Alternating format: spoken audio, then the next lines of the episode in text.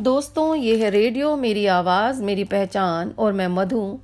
लेकर आई हूँ एक नया कार्यक्रम, कुछ अनकही। इसमें हम बात करेंगे कुछ उन अनकही बातों की, कहानियों की, यादों की, जिन्हें चाह कर भी आप किसी से नहीं कह पाए। और इसमें आप भी शामिल हो सकते हैं अपनी कुछ अनकही बातें लेकर। इस कार्यक्रम में पहली मेल हमने ली है आभा जैन जी की। आभा जी का बचपन गाजियाबाद के पास पिलखुआ में बीता है। बहुत छोटा सा शहर है, पर रंगों का शहर है पिलखुआ। रंग बिरंगी खूबसूरत बेडशीट्स के लिए जाना जाता है। तो बात करें आभा जी की कुछ अनकही बातों की।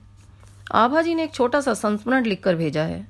या यूँ कहिए कि थोड़े से शब्दों में उन्होंने अपने पापा के साथ बिताए पलों को संजो कर हमारे पास भेज दिया है।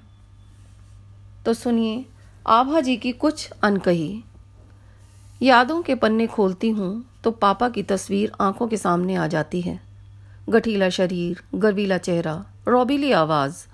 उन्हें देखने से ही पता चल जाता था कि वे कितने अनुशासन प्रिय हैं। वैसे तो वे हमें बहुत प्यार करते थे, पर जितना वह स्वयं अनुशासित एवं कर्मठ थे, वैसी ही अपेक्षा हमसे भी रखते थे। सुबह जल्दी उठना, रात को जल्दी सोना, रोज अखबार पढ़ना, समाचार सुनना इत्यादि हम सबकी दिनचर्या का हिस्सा थे।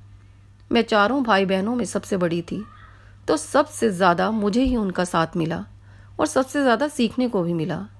अपने काम को नई ऊंचाइयों तक पहुँचाने के लिए पापा दिन रात कड़ी मेहनत करते थे, पर इस सब के बीच भी वह घर परिवार, बीवी बच्चों के लिए भी पर्याप्त समय निकाल ही लेते थे।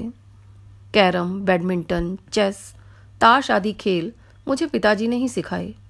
सब्ज़ी, फल इत्यादि को किस प्रकार छांट कर मोल भाव करके लेना चाहिए। यह सब भी मेरे पापा ने मुझे पांचवी कक्षा में ही सिखा दिया था। दस वर्ष की नन्ही उम्र में ही मैंने अपने पापा से यह सब सीख लिया था। बत्तीस वर्ष की युवावस्था में ही एक दिन अचानक सड़क दुर्घटना में पापा की मृत्यु हो गई। आज भी जब यह सब सोचती हूँ तो बड़ा आश्चर्य होता है कि इतने छोटे से समय के हमारे साथ में उन्होंने मुझे जीवन में काम आने वाली कितनी ही चीज़ें सिखा दी थी।